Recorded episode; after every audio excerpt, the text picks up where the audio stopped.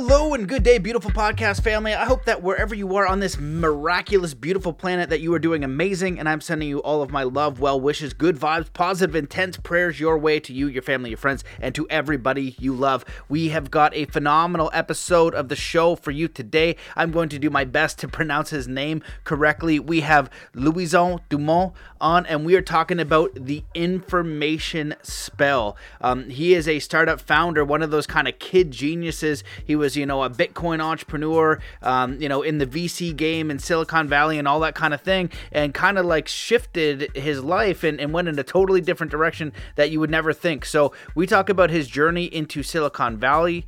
Um, what does making the difference in a world, uh, making the world a better place actually mean? The importance of spending time in nature, understanding that there is more than just the human story, the internet as a tool for spiritual awakening, understanding that social media is an addiction, why boredom is important, uh, the internet clouds confuses and overwhelms, the fourth industrial revolution, information overwhelm, the transhumanist agenda, the ghost of the machine, the possibilities of crypto, and so much more. There are so many more show notes. This is a very relevant and uh, you know timely episode, so I know you're going to enjoy it. And if you do, please leave a review in iTunes, share episodes, do anything you can to get the word out there because censorship is absolutely bonkers. Um, you can find me at t.me forward slash Matt Belair on uh, Telegram. I'm on uh, TikTok now, which is not censored yet, which is phenomenal. So you can find me over there, Matt Belair, I believe it is. I should link that up.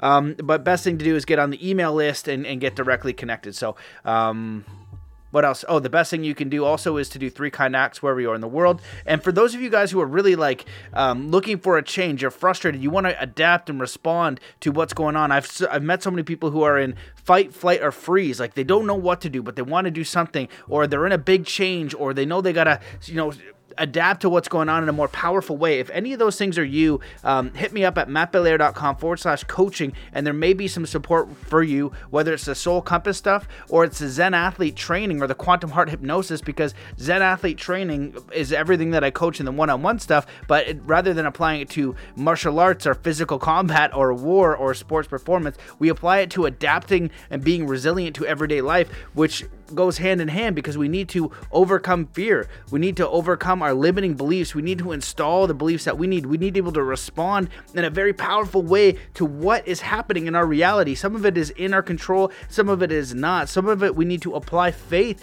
in the creator and in our direction that we need to change and we need to have the courage to make that change. So if you need support in any of that, type of capacity, um, check out the Soul Compass course. Check out the Quantum Heart Hypnosis is very powerful. Or we can work one on one together. Um, or you can even join my Atomic Alchemy Mastermind group where we meet weekly and we have accountability tools, processes, and community to support each other in our own journeys in this very crucial and powerful time for all of mankind. So if you're looking to level up, hit me up, matt at zenathlete.com, and I would love to hear from you and support you however I can. Um, what else? I think that's it. Uh, there's so much going on. Been you know with the Ottawa convoy and, and all these side projects that I'm doing as far as law and, and now looking at bonds and it's just it's just madness. Uh, but we're, we're getting through and uh, and yeah, that's it. I'll keep yammering because this episode's awesome and you're gonna want to get into it. So let's uh, come into a state of peace and coherence. Wherever you are in the world, just stop what you're doing. Take in a deep breath in through your nose. Hold that breath and let it out slowly, filling every cell, muscle, and fiber of your being with peace, joy, contentment, courage, faith, power, understanding, compassion, kindness, and get ready to enjoy this absolutely epic episode with Louison Dumont. Hello and welcome to the Math- Mastermind Body and Spirit Show. I'm your host, Matthew Belair. As you know, we've been facing extreme censorship alongside many other truth seekers out there. So if you want to support this show, please go over to mattbelair.com and you can become a member. You can uh, support by sharing episodes and leaving a review, a review. But the most important thing you can do to support the show is to consider doing three kind acts wherever you are in the world today. Today's guest is a startup founder, author, and apprentice of Medicine Ways. He taught himself programming at the age of eight and became at 17 the youngest ever Bitcoin entrepreneur to be accepted into the renowned Silicon Valley startup accelerator Boost VC. Soon after, and although raised atheist, dreams led him to the medicine path. For three years, he removed himself from all social media or public life and dove deep into initiatory ceremonial work with various sacred earth based lineages, participating and serving in multiple ceremonies per week. He just published The Information Spell, a book in which he advocates for the reconnection of ancestral wisdom and technological progress. Welcome to the show, Louison Dumont. Thank you. I'm grateful to be here. I try my best to uh, pronounce it with the French on the. How do you pronounce your name? It's it's so much better. It's so nice. We were talking about this before.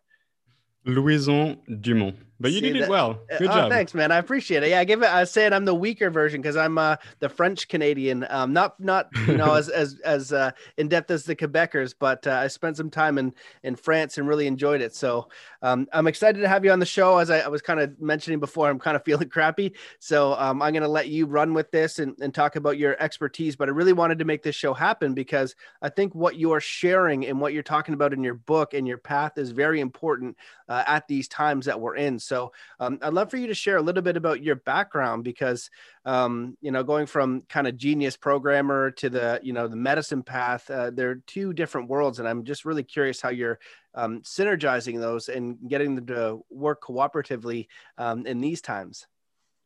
Yeah, thank you. Great questions. Um, yeah, so I had I mean, my life right now, the way it looks is nothing like what I could expect when I was a kid.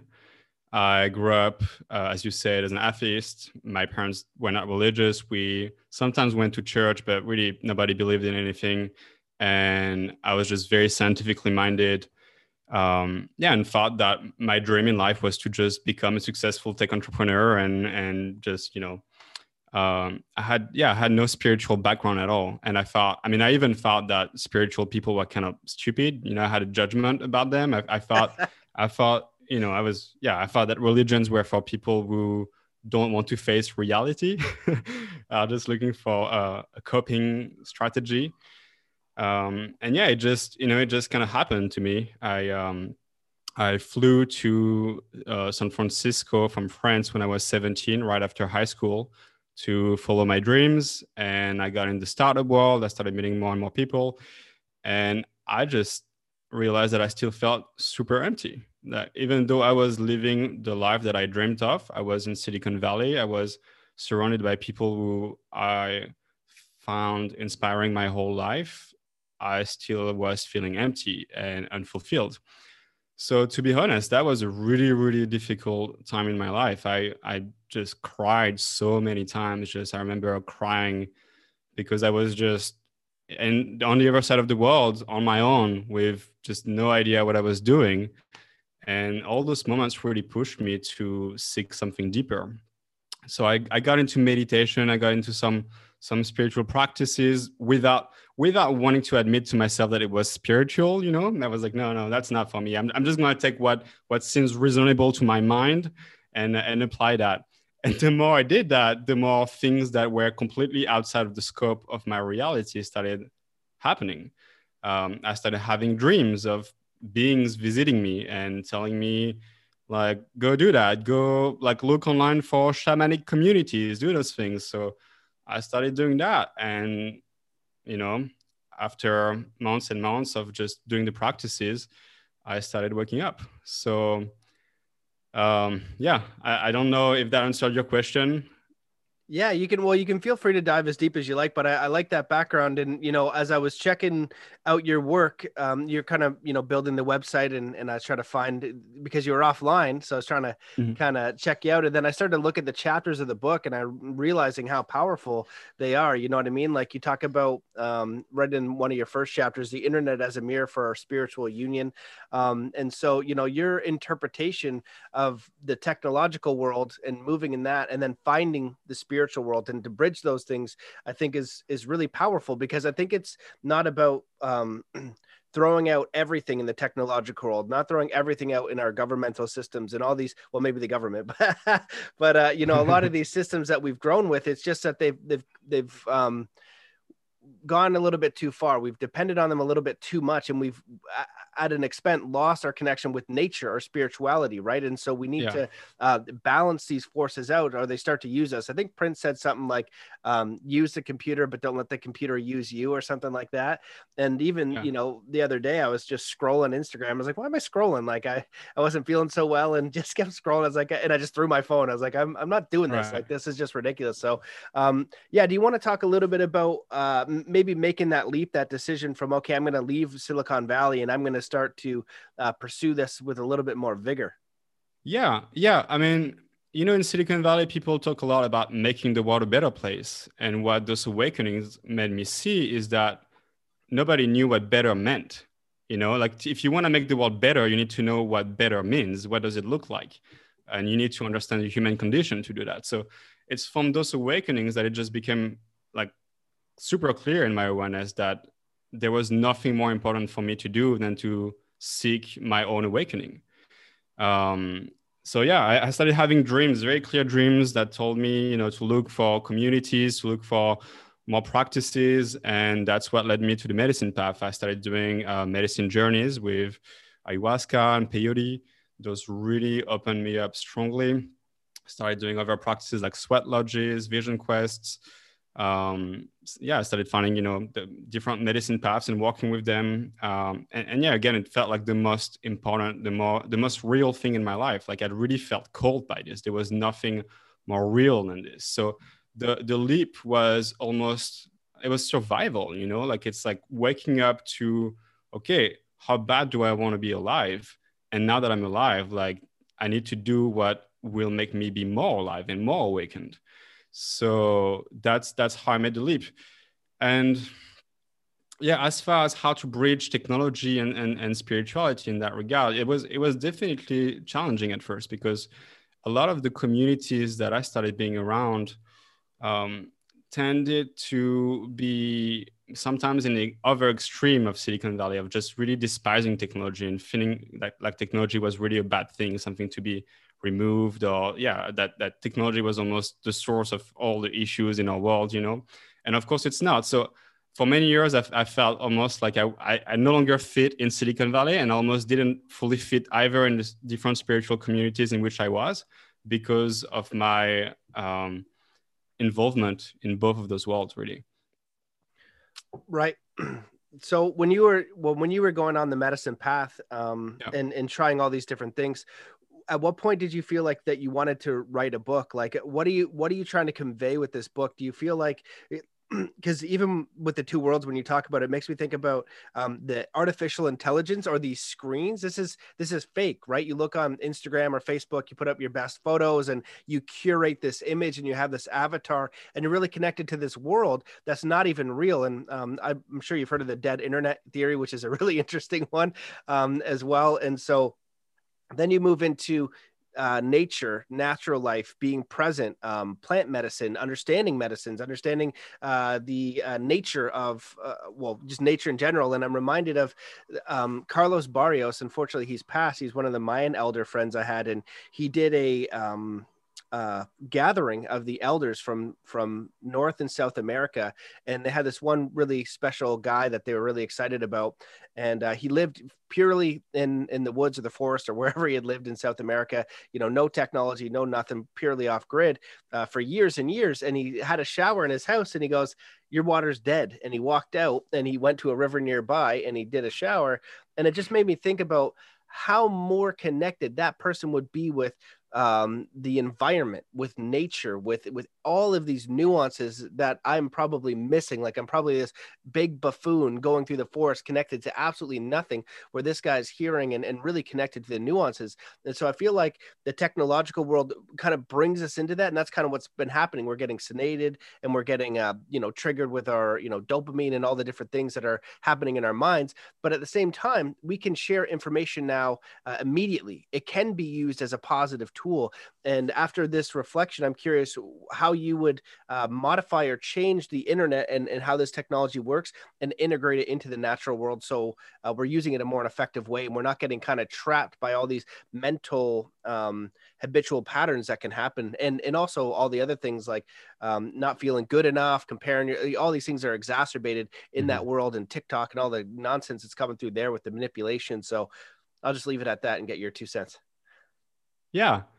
Yeah. So you ask when is the moment that I knew I needed to write the book? And and it's definitely in ceremony. It's definitely in those moments when I was deeply embedded in nature.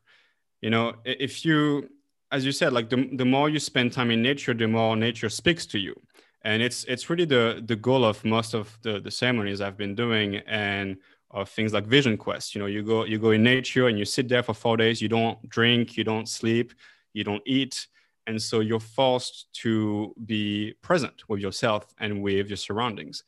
And in those moments you realize or at least i realize that there is there is mm, there are many many stories in this world. And the human story is only one of the stories. When when you stop engaging with the human story which is the story we um, create through our speech, through all of our communications, I, you know, you start listening, you start hearing the story of life itself, the story of nature, the story of, of reality surrounding you.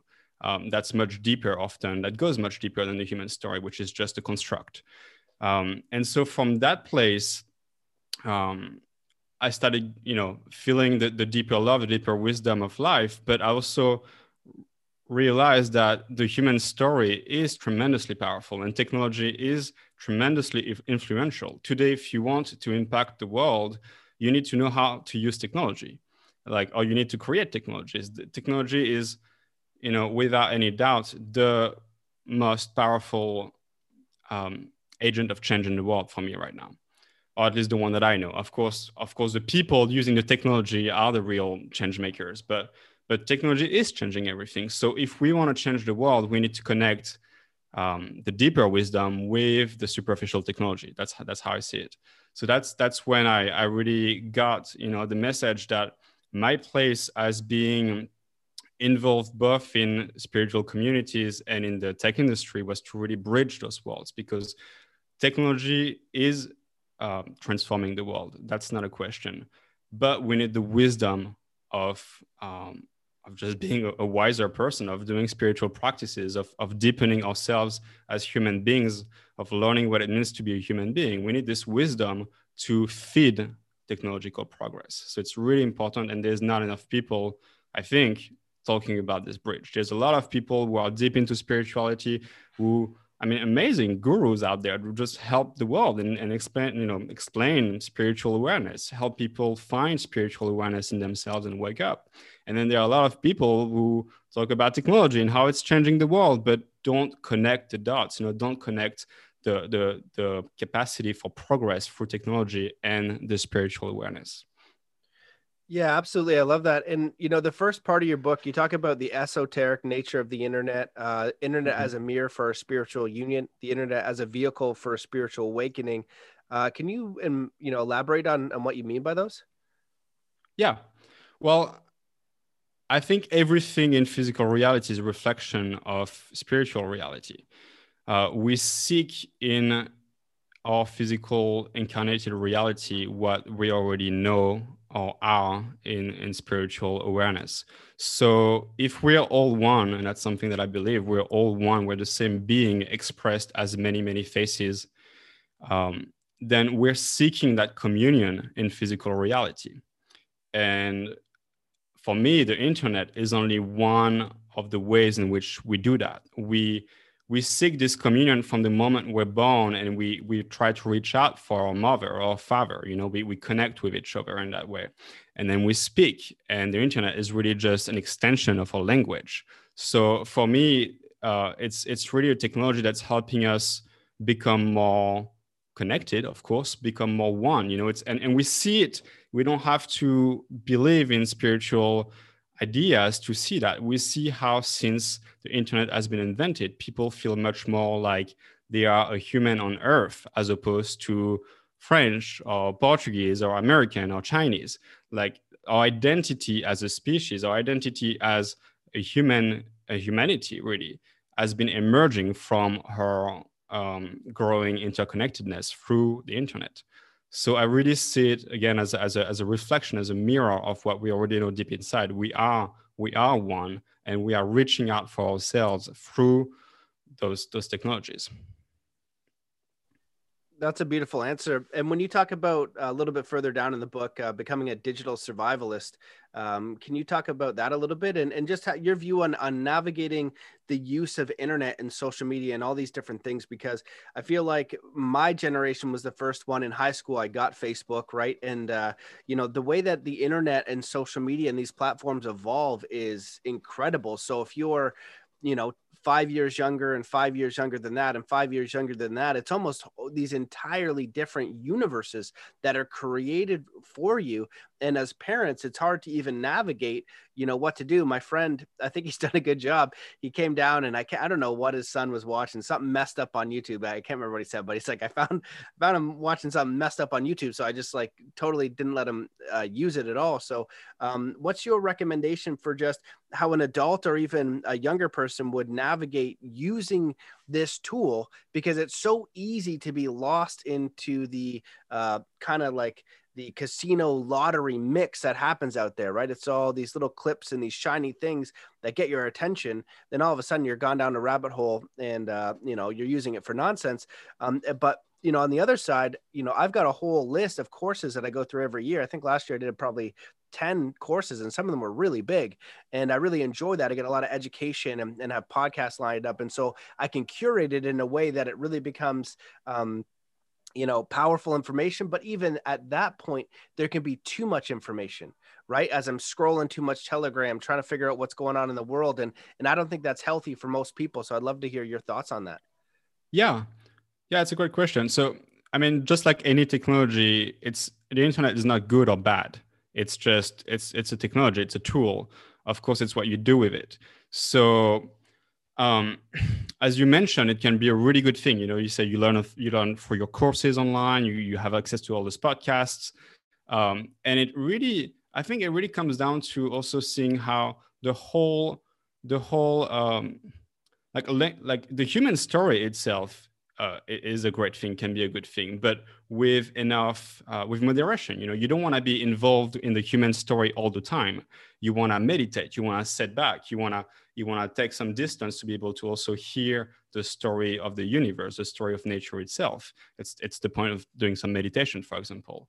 Uh, so it's the same thing with the internet. It's a great technology, but if you are not aware of your use of the internet, you are entrapping yourself in the human story and you you can't get out of it and it becomes a nightmare it becomes uh, filled with anxiety and stress so that's what we're seeing with a lot of teenagers right now for example uh, so i mean there are many things you can do. I explained in my book i mean some of the very basic things you can do is be intentional. You know every time you use your devices think about why you're doing it. Like don't don't just take your phone and and without thinking like just wait breathe and and know why you're going to use your phone. And if you don't come up with a valid answer if you don't know why you're going to do it then don't. Just breathe be with yourself uh, but if you do know what you're going to do do it but don't get distracted don't go do something else because that's the issue most people start using their phones or their computer to do something useful, to do something productive, and then get carried away by a notification, an email, or something. So it takes practice. And and I mean, I, I try to do it as much as possible and I still fail. You know, I still have times where I just go down the rabbit hole. So it's just like meditation, you know, you focus on your breath and you come back to it. Like you will fall, you will get distracted. It's a given. It's it's it's a given. It's all about not judging yourself and coming back to the practice and staying intentional. That's the first, the main thing, I think. The, the second thing I would say is, um, is just f- like seek the seek the root of the addiction like it's it's an addiction people who are scrolling social media all day it's an addiction and we don't talk about it enough because everybody is addicted. Most people are addicted. So it's it's kind of like smoking tobacco in the 60s it is so widespread that nobody wants to talk about it. It's uh, the, the shame prevents people from expressing it. And it's and we're all like well everybody does it so i don't need to talk about it. But so many people are just addicted. We need to we need to say it like it is. It is addiction and it is really just an, extent, uh, an extension of the addiction that we have with our own ego with our own thinking. Again the web is just an extension of human language. And we are, we've been addicted to our ego to our sense of identity and our, our you know our, our, talk inside our head for thousands of years already. So we we now do that online. It's about being honest and seeing why can i not be with myself and be still? Why do i need to go on the computer why can i not be at peace with just waiting in line um, at the store why do i need to grab my phone you know and the answer is often because people are suffering because people are in pain and they don't want to be with their suffering. They don't want to be with their pain. So there, there's really no way to stop digital addiction and have a better use of the web if we're not willing to face our pain and our suffering. The good news is that it is tremendously powerful. Um, if we can stop the, the cycle of addiction and just face ourselves, face our pain, then we can start growing again. Then we can start emerging from this pain and we can become a new person. So that's um, those are really the two main things I would I would tell anyone. It's it's basic, but it's tremendously powerful. Just being intentional and um, and seeking the root of the addiction. Yeah, well, when you shared an addiction. I was like, oh, it's like I knew that, but it was just more direct. I was like, oh shit, I'm addicted, which is which is it right because how you know David Lonebear used to come on and say, how often do you take your phone to the toilet? You know, I mean, why are you mm-hmm. taking your phone to the toilet? And one of the practices he started to give um, at the end of our talks a couple years ago was to just you know get off your phone from ten to noon. You know, what I mean, just don't have it on mm-hmm. you and it's so funny because I remember seeing this clip. You can probably still find it online where they interview people in New York in the 90s and said, if you could get a cell phone, would you want one? everyone's like, no, I don't. I don't want a cell phone. I don't want people. And everyone was saying no. Nobody wanted one. um, right now, now it's like our own little kind of digital prison.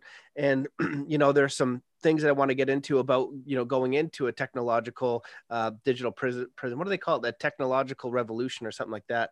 Um, Klaus Schwab's book but one one thing i think is important is the idea of being bored right? Just sitting with yourself, being bored and listening and just being with your thoughts. We're constantly looking for this distraction. So understanding that it's an addiction and then being okay with being bored. And another kind of tactical movement I've seen going on and haven't had the uh, strength to do it yet is just getting to a flip phone. Like, you know, you have your computer mm-hmm. for your computer, has everything that you need, uh, but your phone just does phone stuff. It just calls and maybe even texts, and you leave it at that. And um, it's just like the practice of getting out into nature and doing these things. Once you can kind of cut it off and wean it off, you realize you didn't need it as much as you thought you did. And I feel like that's a very um, tactical uh, thing to do because it's it can be very hard to uh, wean yourself off. You know, as a strategy, it can be very challenging to do. Yeah, absolutely. I've used the flip phone myself. It was really enlightening. Um, I mean, think about it. Like the world has been civilization as we know it has been here for thousands of years and people built it without phones without computers. So the idea that you can't survive without your phone that you need even your phone uh, or the computer or the internet to be more productive more useful in society is is not true you know? In some industries in some jobs yes you do but most of the case most of the cases it's just addiction. People lie to themselves. And and i would even say in most of the time people would actually be more more productive if they if they didn't have their phones around. They would be more useful more more able to to live a good life if they if they use them less. So you mentioned not using the phone in the morning for example. That's also a great practice. Again it depends on your job on what you can on how you organize your life. But if you are uh, working for yourself or working from home and you have the opportunity to really control your exposure your accessibility to the world uh, yeah, it's a great practice to leave the, those first few hours in the morning after you wake up just to be with yourself or to, to be away from technology. It's really powerful because you, you, you know, you either have an intent or the world gives you one. So that's that's the issue is people wake up and they check their phone and the phone then from what they read on the news or social media just starts putting things in their mind and and and clouds their mind clouds their judgment and then they, they go on with their day and they don't realize that they just they just wasted this amazing window of opportunity, which is the morning. Because when you wake up in the morning, your mind is usually much more clear. It's the clearest it will be in the whole day. Whereas if you don't check your phone when you wake up, you can really center yourself, think for yourself, cultivate sovereignty in your being, cultivate intentionality, and then approach your life, approach the day, approach the whole world with that intention. Yeah, what you said there is very, very powerful. and it also, you know, as you do that as a habit, which is, you know, people wake up and they get into these habits, um, your phone, it will, it'll cloud, but it also confuse and overwhelm. And that's kind of by design. You, you go from one to another. And then even whether it's just getting general information that could be useful about the day and the world events. And when the world events right now are all uh, really, you know kind of negative and a lot of the people that i've been coaching and talking to lately it's it's been very fascinating because some places not not a lot unfortunately. I've experienced very little of this. My friends in the united states and uh, costa rica and mexico they've uh, experienced a very little tyranny where in canada we've experienced an, an abundance of lockdowns and, and, challenges and, and different things. And i feel on one side it's important to be aware of it but people can easily be lost in this negative loop because there's so much of it and how we mm. mitigate that. So how do we respond to the situation that we are in and be the most useful you know? So understanding where where there might be a danger or a challenge ahead and to prepare for that. But then you know shut it off because you know what it is and move most of your attention and energy into the response to what the challenge may be.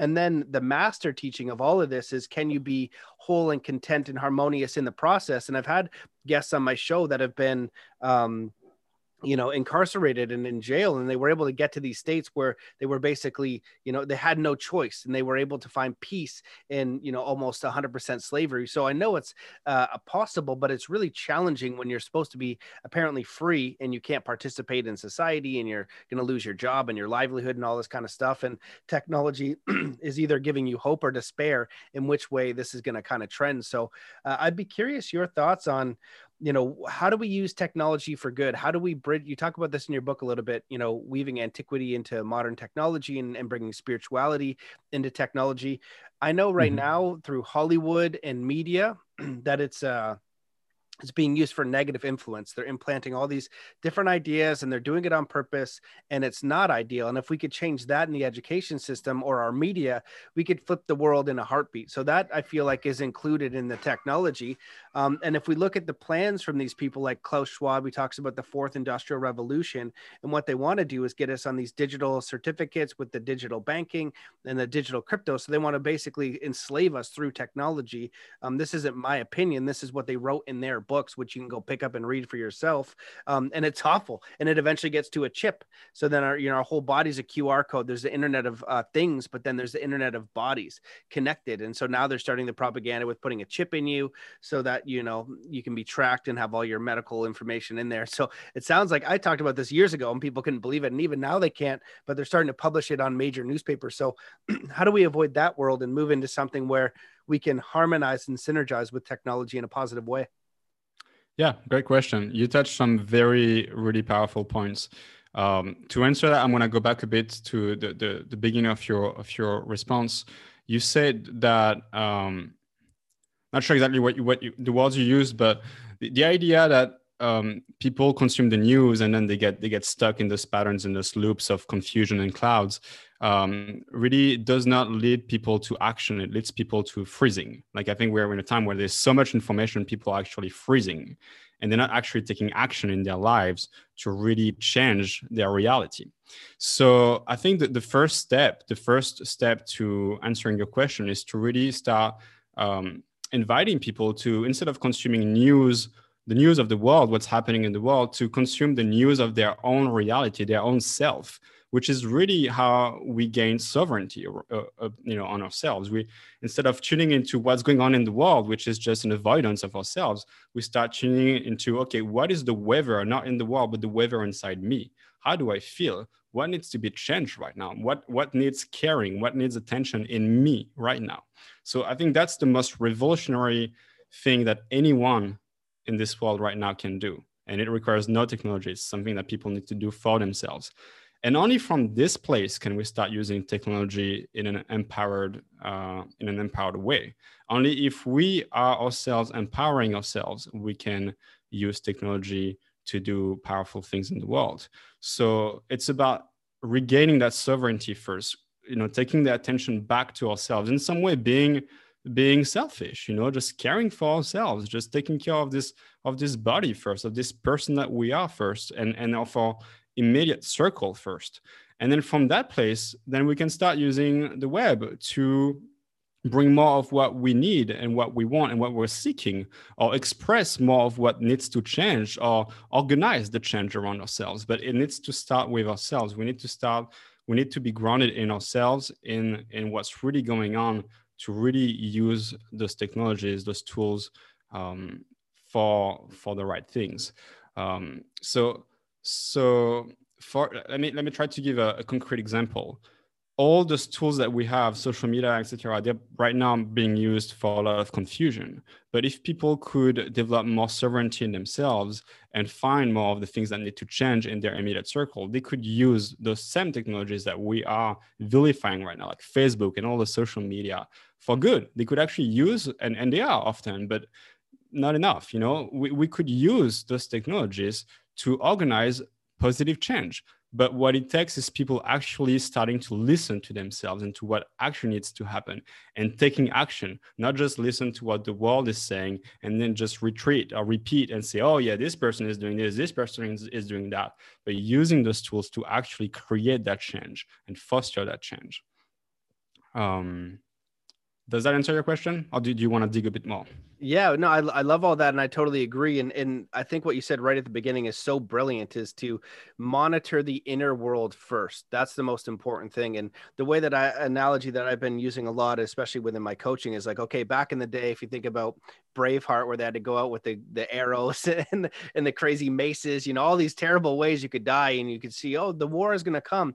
Um, well, how would you live leading up to that? And when you go into war, um, how how settled would you be, and what would happen if you had to go into a battle like that is number one, you would pray. You would have a spiritual connection. You would say, Creator God, please help me get through this because this is so insane. You got people on horses with swords and bow and arrows. I have no idea um, if I'm going to get through this. And then that's a recognition that everybody needs to go through in their own life to understand that you're mortal, that you're going to pass, that you're going to die. It's just this is, you know, really centralizing it, you know, to say, hey, uh, how uh, at peace are you with your mortality with with your life? And then that can help you really redefine how you spend it. And so when you wake up each day and you say okay what's my inner world like?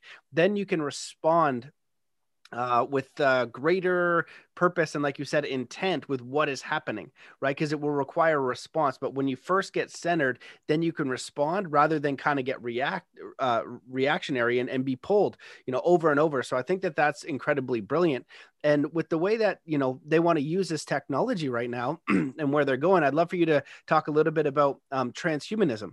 You know you talk yeah. about that a little bit in your book and, and cryptocurrency and this is where they've talked about putting it onto a digital currency. So that way if you had a qr code and they say oh we're going to have lockdowns apologies for my voice. No problem. Give me one sec if they have lockdowns, right, and they say, oh, well, you can't use it for 15 miles because you're in a lockdown, well, your QR code wouldn't work. But then eventually it's actually going to be a chip. And they talk about this. And that's why with the increased drones and the 5Gs and the whole technology, it becomes uh, pretty frightening. And there is a transhumanism agenda, this, you know, gender neutral, really weird stuff going on. And um, you know, and it, it, removes the soul. And if you look into some of their old work and you look at the work of Rudolf Steiner and all these different things, their whole agenda from the beginning was to remove spirit from man. They sometimes say they remove the ghost in the machine. And that's why if you do plant medicine or you do something like that, you recognize that there is a more powerful force, uh, something that is unifying, that is beyond words, that is unbelievable. And all the plants, all the animals, the rest of the earth knows this. And uh, humans seem to be, you know, it's this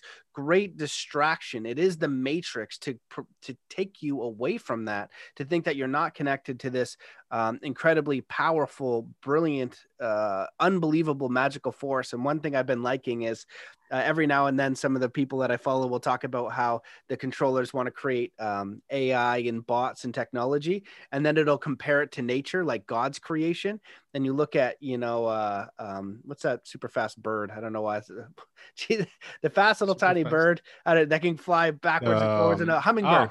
Oh, hummingbird, yeah. yeah, you know, and just like the color and what what what God has created is so magical, and we have that ability within us. We we have the spirit you know that's the one thing that they're not accounting for is the spirit of man and even to go a little bit further um, there's an old interview in time magazine with bill gates and somebody makes a joke and says yeah it's like a soul of man and he gets all weird and he does his like back and forth thing he says we don't have evidence for that we don't have evidence for that and these kind of evil kind of controllers who want to take the spirit out they don't believe in this you know they actually believe in mm-hmm. something else and that's why they're able to stick in this material realm but when you get connected to nature you realize it's all spiritual it's all connected mm-hmm. it's all magical and beautiful and beyond words and there's something giving this and granting it and you choose with your own free will to connect with that. And i feel like the more disconnected we get with that the more we we we have uh, no meaning we have no purpose we get lost and then that's when they can insert their agenda and their and, and give us purpose and give us meaning and give us intent and use us for uh, whatever they wish. Yeah. Yeah you nailed it. You know uh, the a lot of people in the tech industry are extremely rational and when I say extremely rational, I mean it literally, like extremely. Like being rational is not a bad thing, but when you're extremely rational, just like any extremes, it becomes it becomes problematic. It's an industry where if you want to succeed, uh, if you you walk in it, usually you are a very intellectual, analytical person, and so a lot of people in this industry, I would not say are evil. I don't I don't I don't believe they are like uh, choosing to harm people, but they are ignorant. There is ignorance. There's a lot of ignorance. Um, and so really transhumanism is just the the religion of, of you know mainstream science if you think about it because what transhumanism um, seeks is transcendence through technological improvement and in a in a in a you know mainstream science is materialist it does not make any room for spirit for god it, it's not as you said as you, you use the example of bill gates I, I, believe you said in an interview just being like no no the, the, the soul does not exist the soul has not been proven and and it's true it's it hasn't been proven scientifically it is to be experienced by by consciousness itself. So it's a matter of awakening that cannot be communicated through absolute um, logical terms. It has to be experienced. And so, what's going on, what I see going on in Silicon Valley is a lot of people who don't believe in God, don't believe in spirit, don't don't have spiritual practices. Just like me when I was a kid, think that religious people are, are stupid, you know, are, are um, deluding themselves. And from that place they feel above they feel they feel superior to to to to those concepts and they even feel like they are the ones leading evolution because technology has been transforming the world in so many ways and there has been so much money being thrown at technological companies and those companies have been generating themselves so much money. It's easy for people in this industry to feel like they are the kings the new kings like they are the ones leading the evolution of mankind. That's really how a lot of people feel in this industry. So you, you take those two components the, the the lack of understanding of spirit the really like flat materialist perspective of reality and you add to it uh, ego. You add to it just um, feeling of superiority feeling like they're they're really the, the chosen ones that are changing the world. And and you create transhumanism which is this idea that um, they are going to um, help humanity ascend to a whole new way of existing through uh, putting chips in your brain and uploading your consciousness to the cloud and all those things when of course they don't even understand what consciousness is in the first place. You know they don't understand. They want to they want they're trying to affect something that they don't understand. Or you know there's also a lot of talks about uh, killing death. Some people in silicon valley believe that using technology we're going to be able to alter our biology using nanorobots and gene editing and all those things to essentially be immortal um, and they see it as a good thing of course if if you have spiritual beliefs, you can see all the reasons why this is not a good thing because we need the cycle of life. We need to transition somewhere else. If we just stay here forever, we're really removing a, a lot to, to what we're doing here. We're creating a living hell. So I, I would not say any of those people are evil. They're just really ignorant. They just haven't touched a deeper spiritual understanding because they're really stuck in their heads. They, they're not letting themselves go in the body and go in the in the innocence of of natural curiosity and, and just like experiencing life as it is um, and I understand it because I've been there and a lot of people have been there. It's it's really and I'm still there now, and it's it's it's a it's a it's a difficult thing to. It can seem like a difficult thing to stop thinking and to actually experience. So um, let's see if there's anywhere else I want to bring this. Yeah, you know, you, you see people like Elon Musk talking about uh, this reality potentially being a simulation. It really tells you a lot about his ignorance. You know, it's I have a lot of respect for his work. Really, really great man on so many levels. But here you have uh, on paper the richest person in the world, one of the most influential person in the world, and the man clearly lacks some understanding, clearly lacks some wisdom here.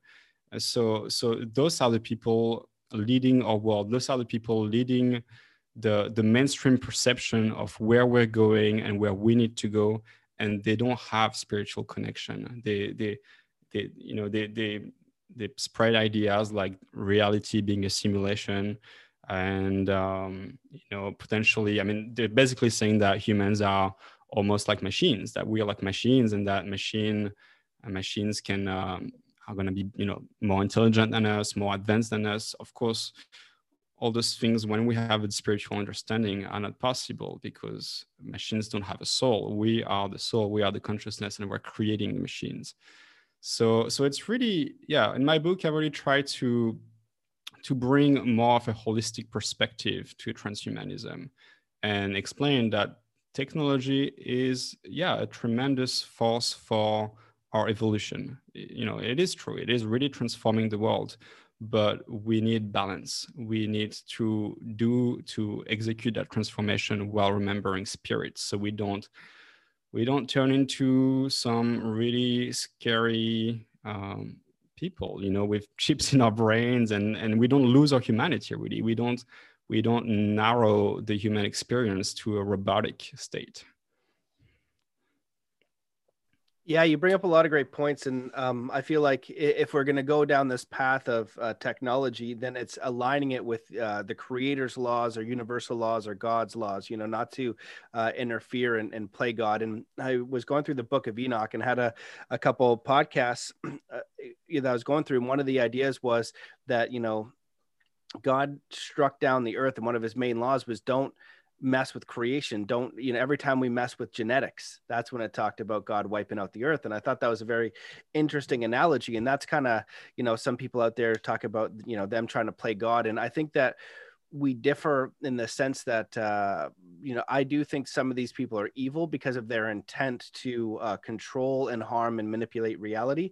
But most people are order followers. So the doctors and nurses and all these people, a lot of them, like I, I know a lot of them, and they're not speaking out. They know what's going on. Uh, some of them are buying the Kool Aid for what's going on because that was their indoctrination and that was their education. Uh, but some of them, they're they'll lose their job. They can't provide for their family. Can't do. They're good people, but they're doing this anyway, or they they bought it hook, line, and sinker, and they think what they're doing is good when it's not good. It's actually terrible. So they're just following the orders. But who created those orders and what was their intent? event and from my research and you know understanding these people do not have positive intent. So whether they're defined as evil um, is one thing but they're definitely a threat. And what they have designed for the rest of us is is not good. It's not life liberty and the pursuit of happiness. It is not a connection with the creator. It is not harmony cooperation and peace. It's the total opposite. And they're using all of their force and their influence and intent to architect that reality. And so i feel like it's important to just understand it and call it what it is. Um, but then say, okay, well, now that we know that, how do we design something uh, better. And I'd love for you to touch on that. How do we begin using these technologies? Because we're even seeing it now. Like you look at uh, YouTube had to take off the dislikes because all of these nonsense posts, people are waking up and putting thousands of dislikes, and you mm-hmm. start seeing these comments go. And now, now we're seeing, oh, it's not what they're saying. They're controlling uh, as much as they can, but you're seeing that people are communicating that they're not buying, like something is off, and so they can only control it so much. So we have this opportunity to do something great to share information uh, at a blink of an eye and there's a lot of other great things but what they want to use it for is probably not positive and i don't know if you want to touch a little bit you were into crypto with the, the mm-hmm. bitcoin mm-hmm. and stuff like that and i know what they want to do with that right their whole you've i've heard of, of multiple um, financial experts just talk about it where this old system was where it used to be backed by gold it's not so we're already in a fake money system there's no value there we just agree there's value they're holding up this old system with inflation going to central banks international monetary fund things like that that can crash and then they say hey here's a new digital one that is now definitely meaningless and so if you don't obey to what we like, we just shut that off. And now you can't go get groceries. And that's a pretty uh, frightening future. And I'd be curious your thoughts on just how do we use this technology for good? How do we start to integrate the the spirit and, and use these systems and uh, prevent that kind of scenario they want to architect? And your thoughts mm-hmm. on on cryptocurrency? Well, I think crypto is the answer. Actually, that's um, crypto is basically allowing us to build a new internet that is based on people owning their data and not being uh, just not, just not for it to not be able to censor anyone on the internet. That comes with its own set of issues, but total freedom of expression is possible with crypto, which is not possible on the internet as we know it right now with centralized social media, as you as you explained with YouTube, you know, removing comments and removing dislikes and all that. So, I mean, you are right. You know, I mean, I, I use the word evil carefully, but I agree with you that a lot of people in this industry have, um, yeah, have I, I would say they have this belief that they deserve to have more power because they know how to use it better than other people. and so that's the justification behind a lot of companies like Google or Facebook taking all this data. You know, it's oh, but we're not gonna do anything bad. You know, we actually we want to make the world a better place. We're actually gonna use it for good, but we need that power, that power first to, to do things. And of course, we see that we can't trust them. We can't trust them with all that power because they censor people, they mute people who have uh, different opinions. So what crypto allows is for us to rebuild an, a completely new internet that is um, not owned by anyone really or owned by everybody, such that there will still be private companies building interfaces, building softwares because you need uh, you, you need you know for-profit companies to have an incentive to create technologies. You know, open source is a beautiful beautiful ideal, but the reality is money is what puts food on the table and there's an amazing incentive for companies to build technologies and make a lot of money and thus have an incentive to create very user-friendly experiences for people. But what crypto allows is that you can experience those um, those interfaces with those private companies while still remaining in full ownership of your data and thus change to any other interface in the future if you need. So, for example, if um, like a, a, crypto YouTube decided to ban what you talk about online, your data would still be there and anyone could still access it with a different software. You would not have to jump to a different platform. Your data would still be there. So for me, that's that's really what we're seeing happening is is um, is the internet, the web becoming more mature, more sovereign through crypto, through blockchain, through this, um, you know, those technologies that allow it to be more established in the world as as a resource for humanity as opposed to a product created by private companies. Now, you also said it's true that the the shadow of that is that some people want to control crypto, want to control um, those technologies to control people even more. Um, I mean, it's it's it's crazy. You know, you can you can come up with the the, the most liberating technology ever, and there will ever there is all there will always be someone trying to control it, trying to turn it to their advantage. And it, it, it's like that with everything. You know, everything in life. You know, COVID ap- appeared. You could you could say they made it or they didn't make it. Whatever it is, like whatever happens in the world, there are always going to be people trying to take advantage of it. But crypto, really, Bitcoin was created for me just out of pure generosity. The guy who created it is anonymous. He never spent his Bitcoin. Is I, I, don't remember the number, but he's supposed to have billions and billions of dollars in Bitcoin. He never used them. So it seems like it's really it really came from the heart, from just someone being you know interested in being like, okay, let's let's let's put this thing online. And I do think that it's a a truly liberating technology for what it allow, allows people to do online. Um, you know, you can buy anything you want online. Uh, you can, and now you can, as I said, create a new internet. Um, but really, there's no way anyone can control it. So I, I'm, um, I hear your your concerns about about governments trying to to to use it against people, but really, I the technology itself cannot be controlled. So as long as people know how to use the technology, uh, I just think it's a wonderful thing. Well, I appreciate those insights because I do have, you know, even in this community, I think it's split. Some people are like, okay, crypto is good. Some people are like, oh no, it's it's it's no good. But it get and I don't I don't have the expertise to understand like the blockchain. That's where they're talking about the blockchain. Yeah. But couldn't couldn't they just make it illegal to say, all right, if you have, if you're trading in, yeah, you know, they they do a policy. It's like, okay, you have all this Bitcoin, but you're only going to use the government coin. So if you use anything else, then it's illegal. Couldn't they yeah. do something like that? Uh, yes and no. So I mean yeah, there has been a lot of bullshit going on around the crypto and blockchain space recently. Just like it's kind of like the dot com bubble. There's actually value to the web. It's it's you know let's not just throw everything away and say okay, crypto is bullshit. But there's I would say 95% of what's out there right now is bullshit. Uh, so there are people trying to make a quick buck of you know uh, uh unsuspecting people creating shit coins you know creating the stupid coins that people just pump and dump all this stuff is real and and and definitely not not good uh, but really, the core of it is is really strong. You, so you ask, can a government uh, ban it? Yes, they can, but all it would take for someone to keep using it is use a VPN or use Tor. I don't know if you've heard of Tor. It's uh, you know software to access the dark web. Um, so in China, you can actually see in China, they just banned it. Uh, like a couple months ago, they said, okay, all Chinese people, you are no longer allowed to mine Bitcoin. You are no longer allowed to buy, to trade, to do anything with Bitcoin. Now, the reality is a lot of people, you know, just closed their trading accounts and, and, and stopped.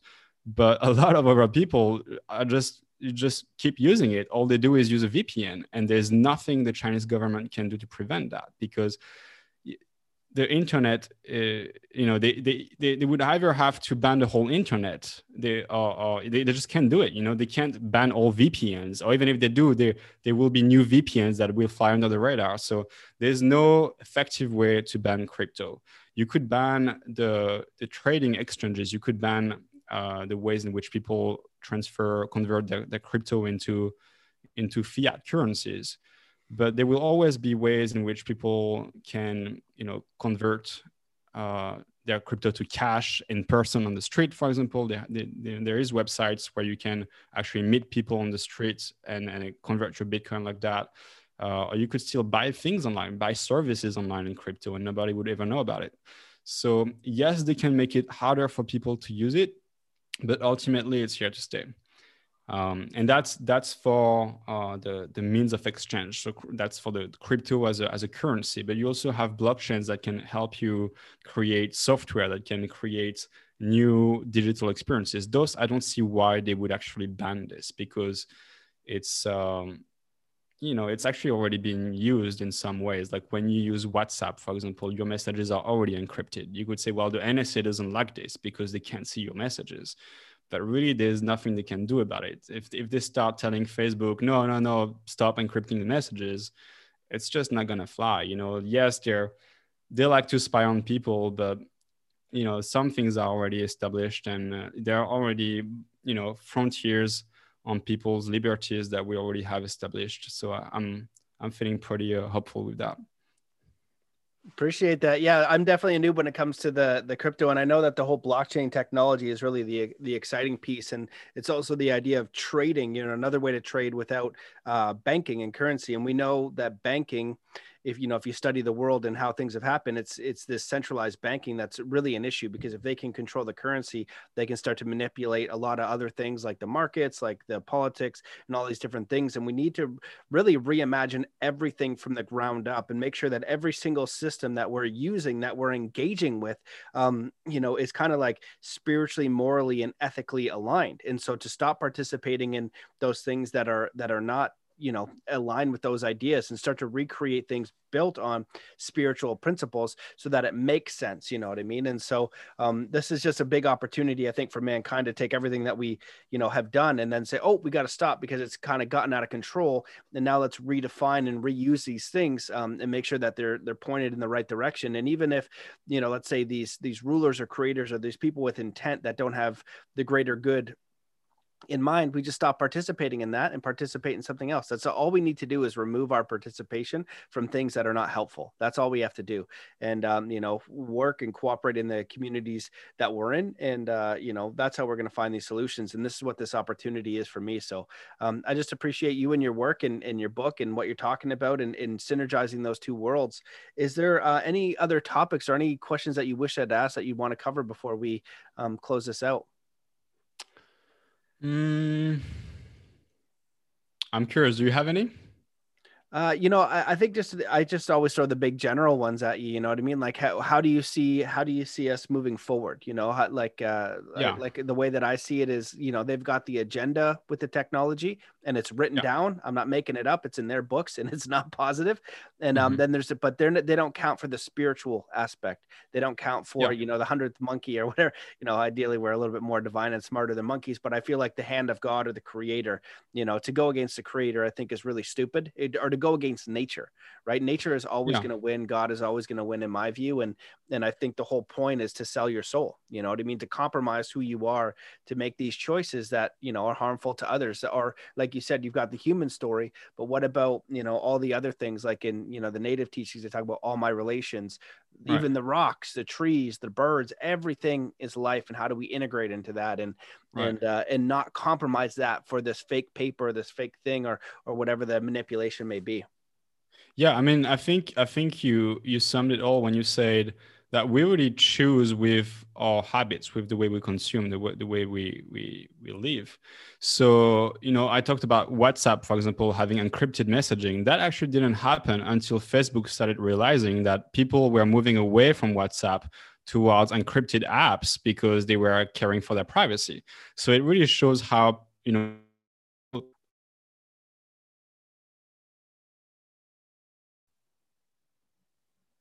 You key for us moving forward. Oh, can you repeat can that? You uh, you froze for about ten seconds. You're back now. Okay, I'm sorry. That's yeah, good. I was. Uh, uh, it seems like yeah, my connection is not so good. I'm sorry for that. Um, so yeah, I was saying, you know, you you touched on the point of people uh, voting with their choices, basically and I, I, talked about WhatsApp encrypting messages, and you can see how really the way it happened is Facebook had to start encrypting messages on WhatsApp because people were moving away from WhatsApp to Signal and other apps where their messages were fully private. So for people choosing privacy, for people choosing to use technology differently, those companies had to change to fit those new demands from consumers. So that's really what I see as being the way to move forward. We need people to start. Um, if people want want to see more wisdom in technology, they, still, they need to to start uh, demanding that for themselves in their own lives. That is that is connecting spiritually to themselves. That is tuning in into, as we shared earlier, the weather of their own self, the news of their own being, cultivating that sovereignty and then um, seeing that automatically reflect in, in the world in which they live through the way they, they now exist in this world. Um, so yeah, I think there's a lot of amazing potential for how technology can become more spiritual, more wise, uh, for how interfaces can become less intrusive, and that really is going to happen with people demanding it, starting to be like, "Hey, I don't, I'm not gonna use Facebook if you if you have all those um, design techniques in it that make it so that I'm addicted to it. And so all those things are going to keep forcing the industry to to find new ways to to be helpful in people in people's lives and not actually try to enslave them to technology.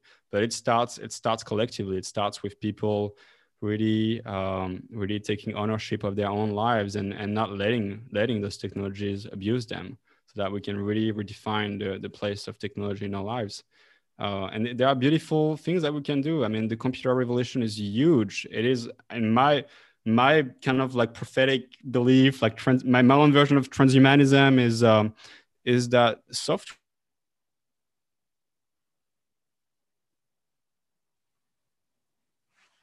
Oh, shoot. Oh shoot! We, yeah, you're just about to say your prophetic. I'm your, sorry. Your, that's okay. Your belief is is what? My prophetic revelation. Yeah, yeah, See, right. the- The, the world- it stops. It's like, shit. it's powerful. The internet shut it down. it's already self-aware. shit. so yeah the revelation is that really software is so powerful that i can see how it is it can move us to a post um, a world beyond necessity that's the last that's the name of our last the, the, the last chapter in my book a world beyond necessity which means there is uh, everything could be automated really. Everything a lot of the way we live today a lot of the ways we produce value today could actually be automated. That can seem like a scary thing like can seem like a black mirror thing but i actually do think in a if we do it properly we can actually raise the standard of living for billions of people we can we can actually increase the standard of living so much that people can start seeking higher ideals people don't have to be a slave to money anymore but um, there's two scenarios here. We either let those big corporations without soul take all this productivity, just develop all the AIs, develop all the softwares that are going to automate more and more of the world and capture all this value. And we're going to have companies with tens of trillions of dollars of valuation and people with nothing. Or we find a way to actually reclaim our sovereignty, push the industry towards more ownership for people and we find ways also with you know the legal system to actually create uh, a system where everybody can receive a part of that value. And that's um, i mean that's a completely new conversation to have but i feel really hopeful that if we can do this properly if we wake up and we don't let the agenda of these companies just owning the whole world happen uh, we can actually have a world with much more prosperity but it really takes people waking up waking up to their own selves, their own sovereignty, and really, really looking at what's going on in their own lives and demanding, demanding um, health. Really, that's what it comes down to. In the end, it's just health, demanding healthy relationships, healthy interactions with companies, with technologies, and, uh, it starts with us. I love it. I, I, totally agree. You know, if you want to change the world, change yourself. And um, it seems like we want to push the button and make everything okay. And but it, you're you're totally correct. The best thing that we can do is really just understand ourselves, know ourselves. Um, you know, and then that resonance will allow the opportunity for other people to learn and grow when they see that you can do it. And so uh, I totally agree. I appreciate you coming on and, and your work. If people want to check out the book or your website or follow you, where should they go? They can go on my website, louison.me. So L O U I S O N dot me. And yeah, that's uh, my website. So you're going to find a link to my book and other things.